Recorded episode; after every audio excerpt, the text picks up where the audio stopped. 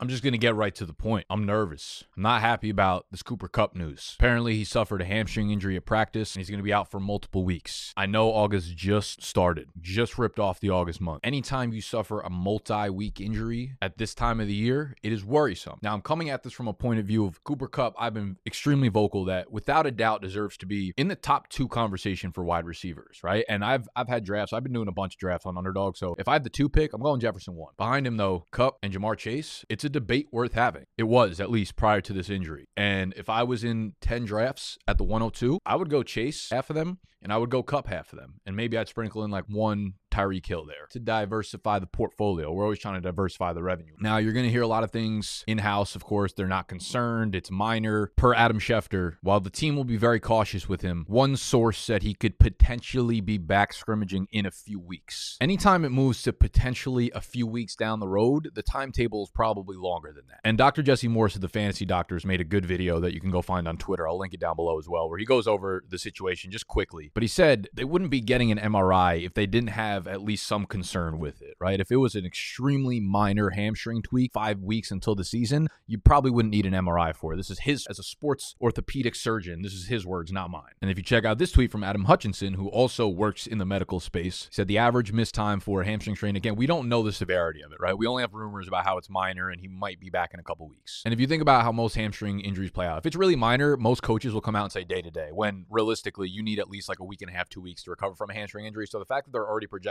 multiple weeks out tells me that's probably a little bit more serious than giving credit for. It says there's a thirteen percent re-injury rate on something like this. And then right underneath it, it said important, wide receivers over the age of twenty-eight have double the re-injury rate and experience impaired fantasy production for three plus weeks after the return. Now, my biggest concern is with his age and the re-injury risk. And Doctor Morse comped this almost to the situation with Keenan Allen, where he had a little bit of a hamstring tweak, re-injured it, and then missed half the season. And he's obviously coming off a serious lower body injury. Is it a compensation injury? Maybe not. Probably not. He was full strength at practice, so it probably just was what it was, and that's what happened. But for me to feel com- like right now, if I'm drafting right now, I'm about to update all my rankings. So anyone that has the draft guide, you'll be emailed out completely updated new rankings by tomorrow morning. If you don't have the draft guide yet, you can go cop it on b d g e dot shop, but it's extremely heavily discounted if you are new to Underdog Fantasy and you have not yet signed up on their platform. If you go to underdog fantasy dot com or download the app, first link in the description down there, and you use promo code B D G E, and deposit just ten bucks. You're going to double your deposit on the platform. We're going to be doing pick'em games throughout the entire season, so make sure you're on the platform regardless, but you're getting our draft guide for free. So we're about to update the ranking, and Cooper Kupp is going to move down into the lower wide receiver one-ish range, for sure outside of my top five picks.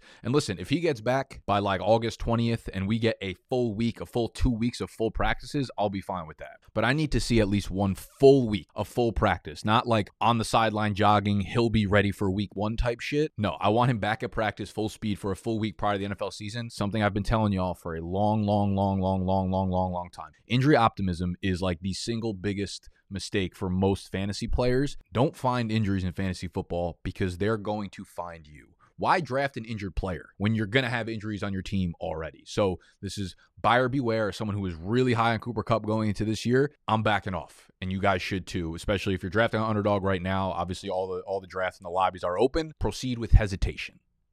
Pull back.